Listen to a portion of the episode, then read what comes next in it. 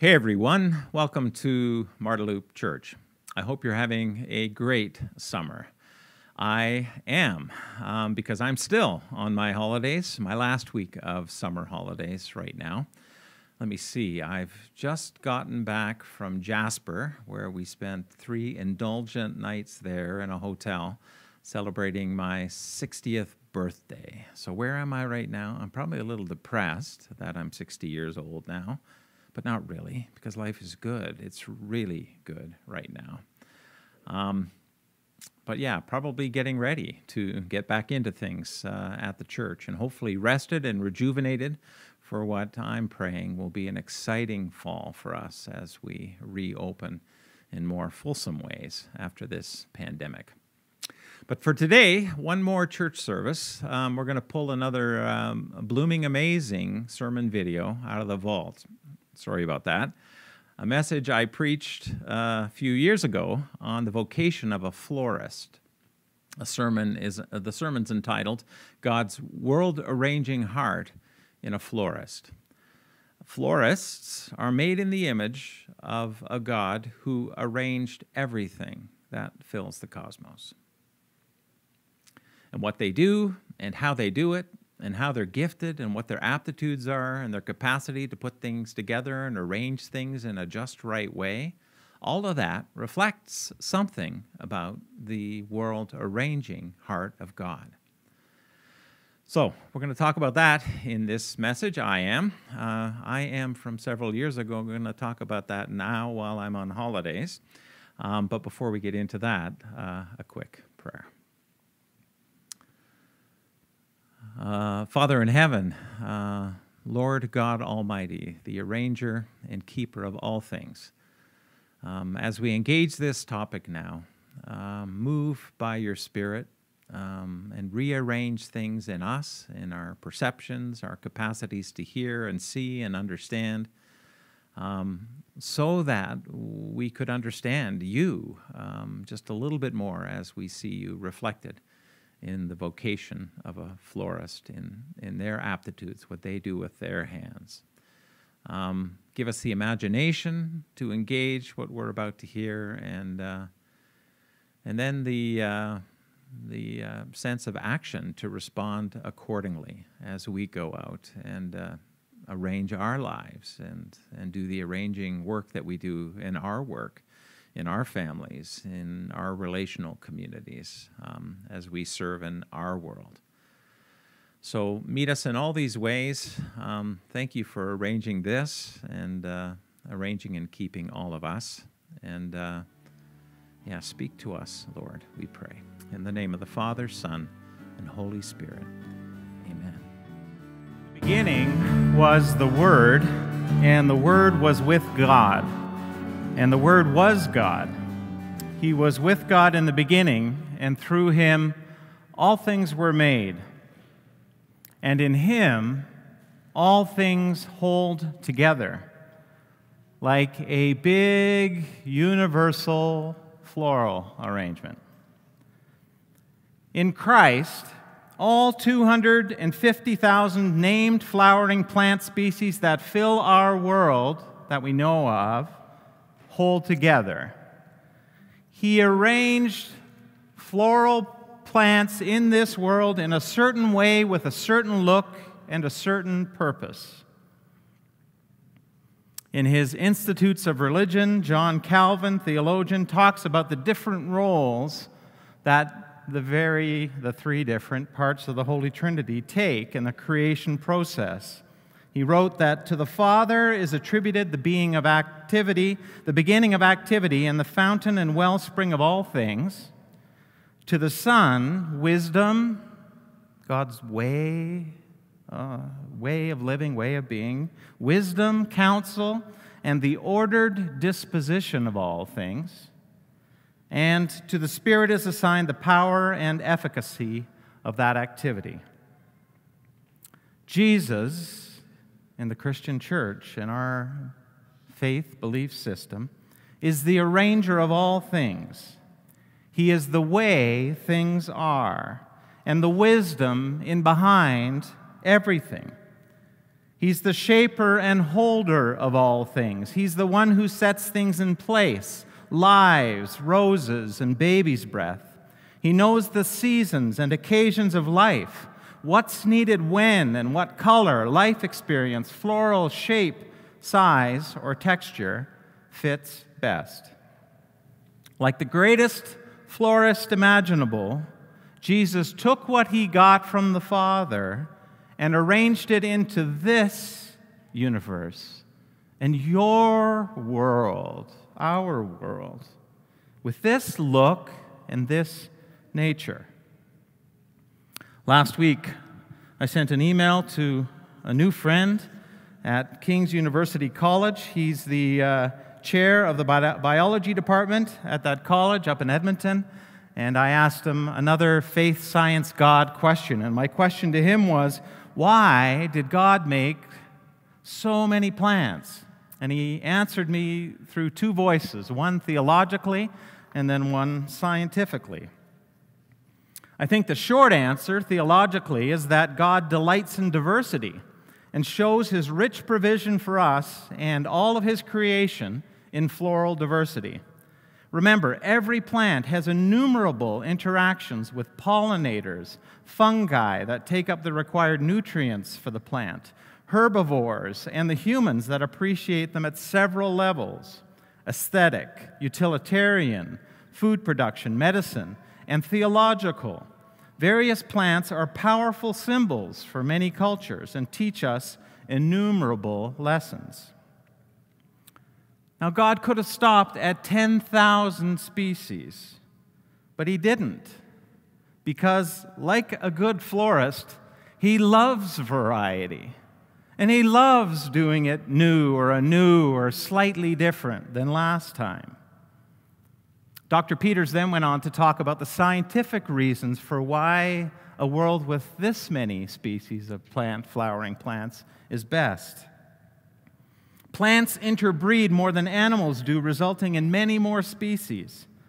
This natural hybridization brings all kinds of benefits to the plant and to our world. For the plant, he wrote, there is increased disease and climate change resistance along with flood tolerance as a result of speciation happening as much as it does.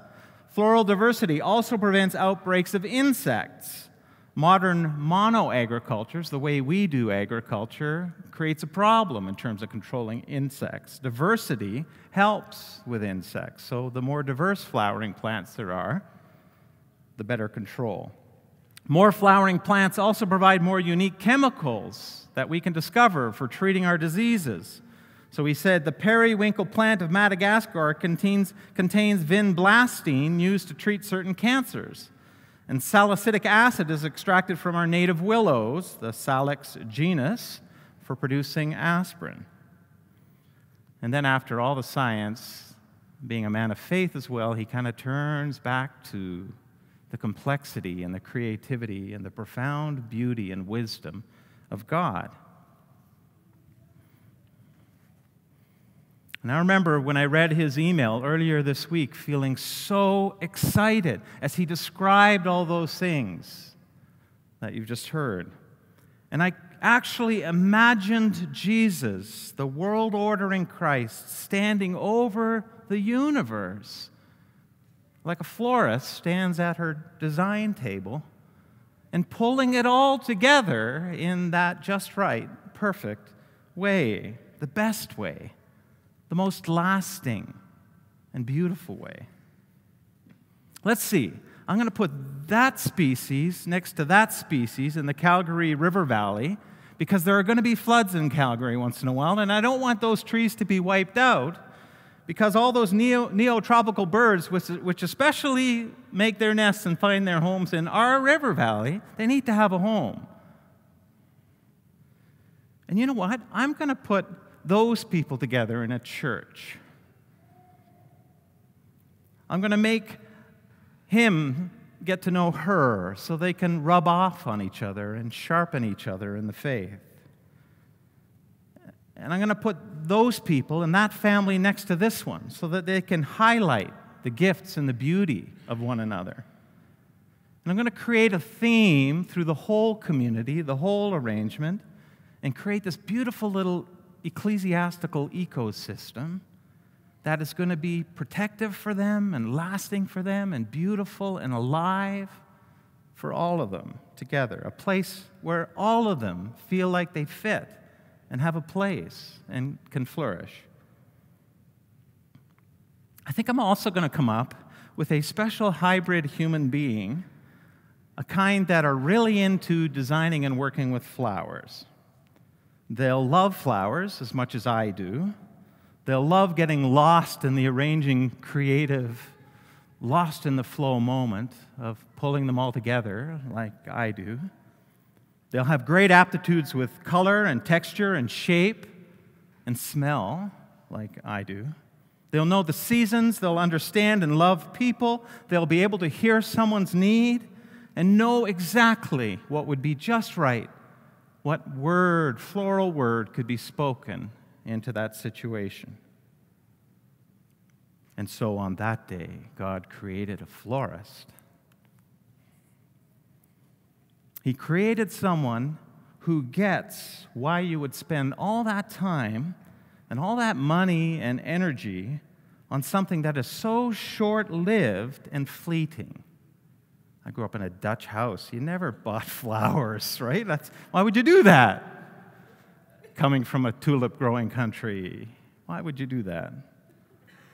When I spoke to Anne, my local florist, just down the street, about why she loved her job, in part she said this I want people to have something they can enjoy that won't last. She went on to say that flowers are special because they're going to die. And her words really made me think, and we talked about it together. Does a flower's fleeting nature allow it to more poignantly say something than something that might last a lot longer? Like, you know, someone's deathbed words or things that you know when they're said, they, only, they only make sense now for this time and this place and the poignancy of those moments. Is fleetingness, the fleetingness of floral beauty, powerful? Is that its power? When I asked florist Shelley DeGroot about that, she said a lot, but she said this. She said, Through flowers, in a profound way, the magnificence of beauty and fragility are combined. And what does that then say about your God, our God? A God who builds extraordinary complexity and beauty and fragility into the smallest, sometimes seemingly insignificant things in this world, who fills our world with so many flowers, most of which never are seen, even seen by human beings, that live for a day or two or a couple of weeks and then they're gone. I, I think it says that God is a God who values extravagant investment in frail, temporal things,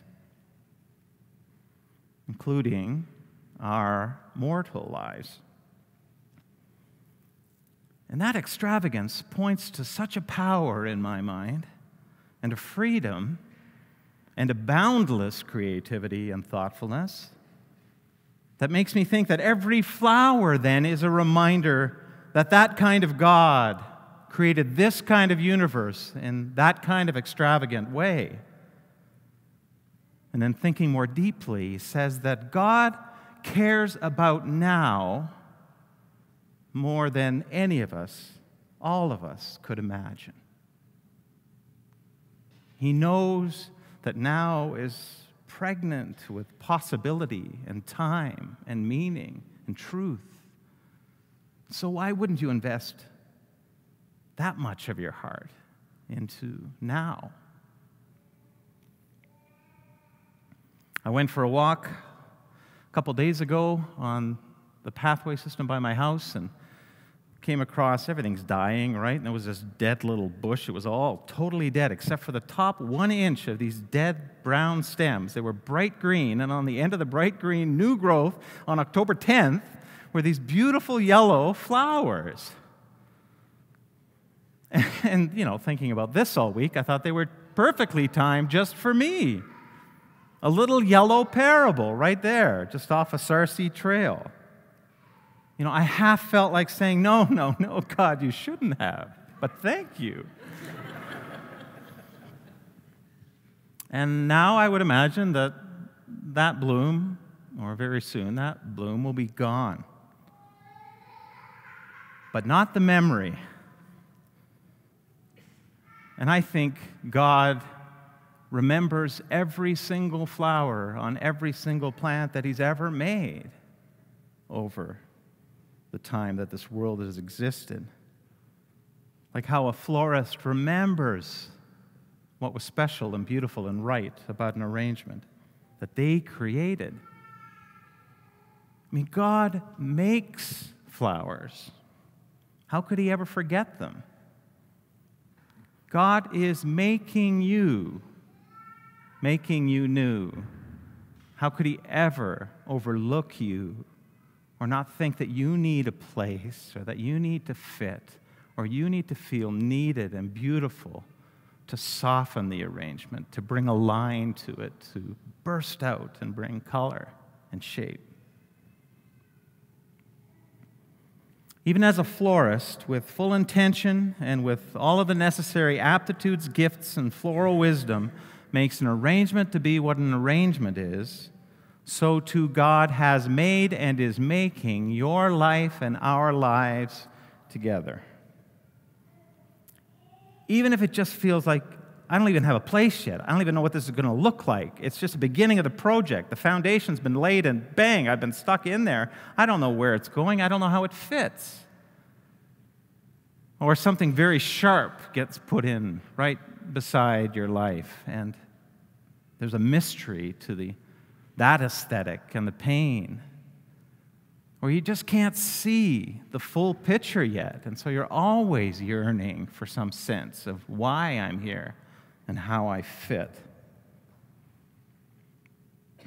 When I asked Shelley DeGroot to explain what it was like as a florist, I, I keep trying to get into the heads of these vocations we preach. What's it like in the floral moment when you're doing the arrangement? And she wrote back this. Now, this is a florist talking, but like, listen through it. This is, she's imaging her maker who is like this in the good ways toward you. It starts with selecting the flowers. I'm thinking of the details written on the order. The Father is the wellspring of all things. And I've spoken to the customer, and if I have, I will recall our conversation. Details are important in my business. So, with that, I begin making a base for the arrangement out of some greens. And then I add perhaps the larger showy flowers. At first, the arrangement doesn't look like much, and it is at this point in the process that I can feel vulnerable as to whether what I will make will be good or not. Then the next flowers are added in, and some dynamics take place. Ah, yes, that shape is working. And with that one next to it, those colors go well. Then more flowers get added, and then maybe a few more. A stem may have a lovely bend in it, and another flower laying underneath it serves to accentuate the line. I work with it. The length that bloom extends visually calls for a balance on the other side. Another bloom is added, it takes shape. Sometimes a flower is moved or removed, and then, yes, what would it look like to add a few elements of softness? Wow, this rose smells nice. Look at how lovely it is. Roses are my favorite. I hope they will like this. Yes, it's good. It's finished. I really hope they will like this. And then she went on to talk about a real life situation with a customer. For example, last week a regular customer came in, but he usually comes in with his wife. I notice right away that she's not there. And he looks around and then he calls her on the phone and wants to show her what's in the shop today. I watch. I know she has had cancer. I know she's not here. and he's picking out something for her. They finish their conversation, and he comes back in. Usually they are modest in what they buy, but today he wants a larger bouquet. I've just finished working on a wedding and have some of those flowers and boo. Yeah, poor guy. Flowers and bouquets on my desk.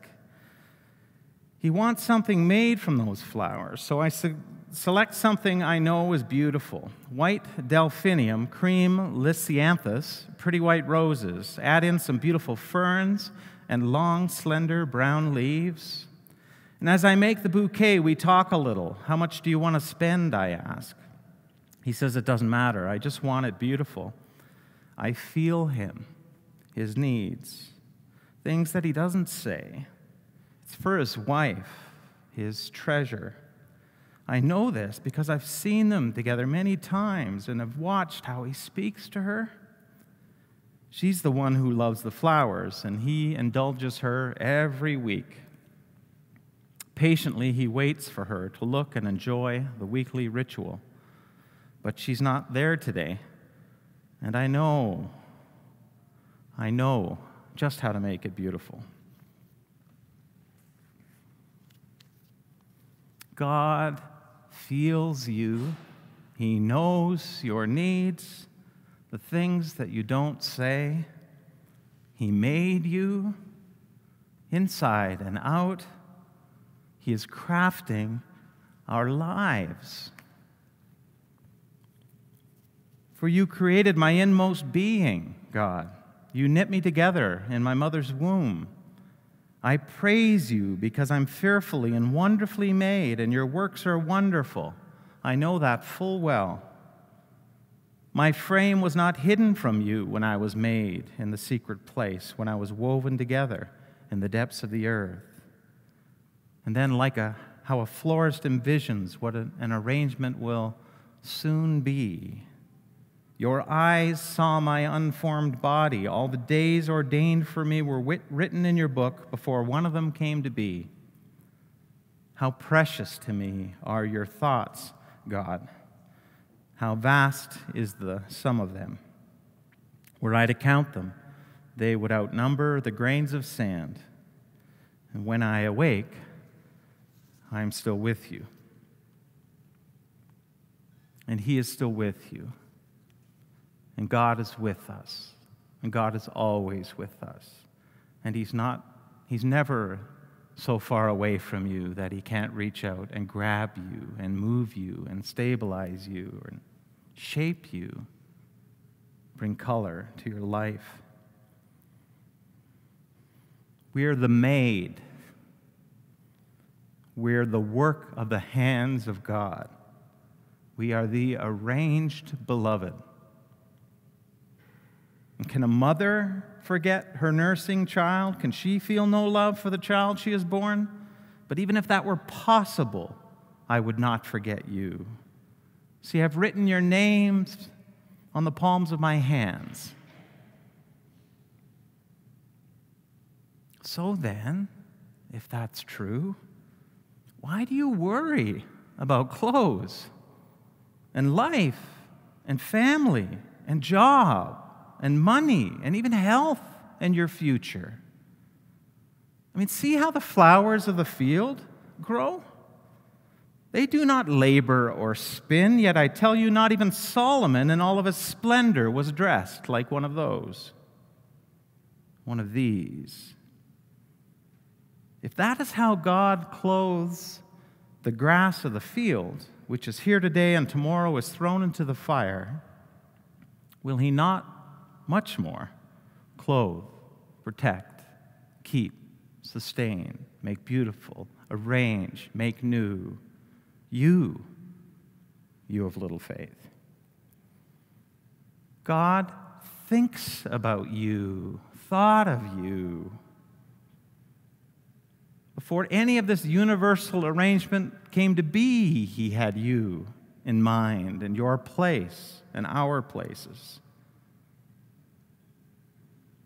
And unlike cut flowers and the products, the limited products that florists have to work with, we are not as temporal nor as fleeting as we sometimes think or act.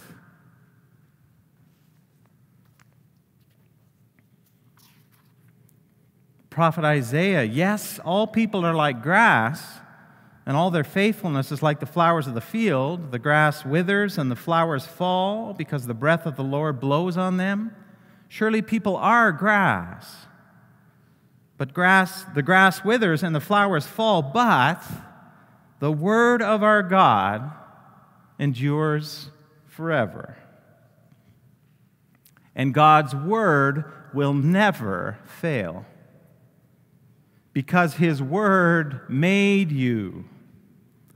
And his word spoke words that taught us a new way. Look at the flowers, he said.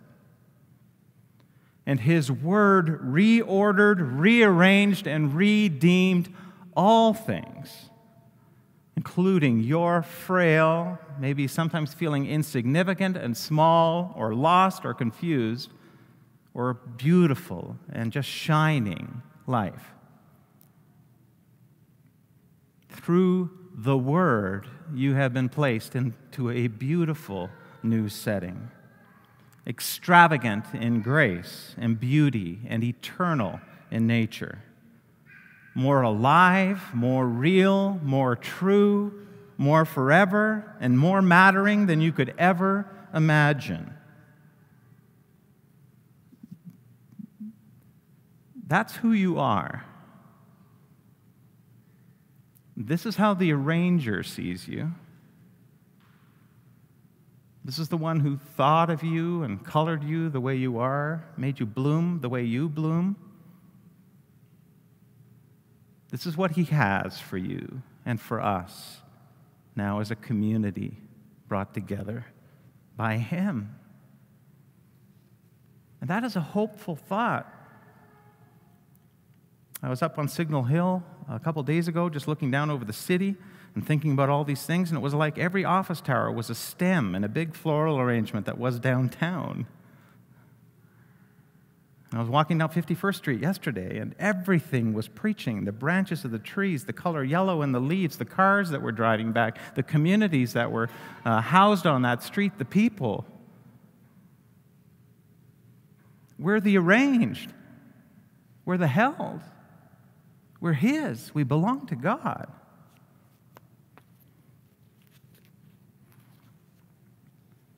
See, the winter is past. The rains are over and gone, and flowers appear on the earth. The season of singing has come. Let's pray.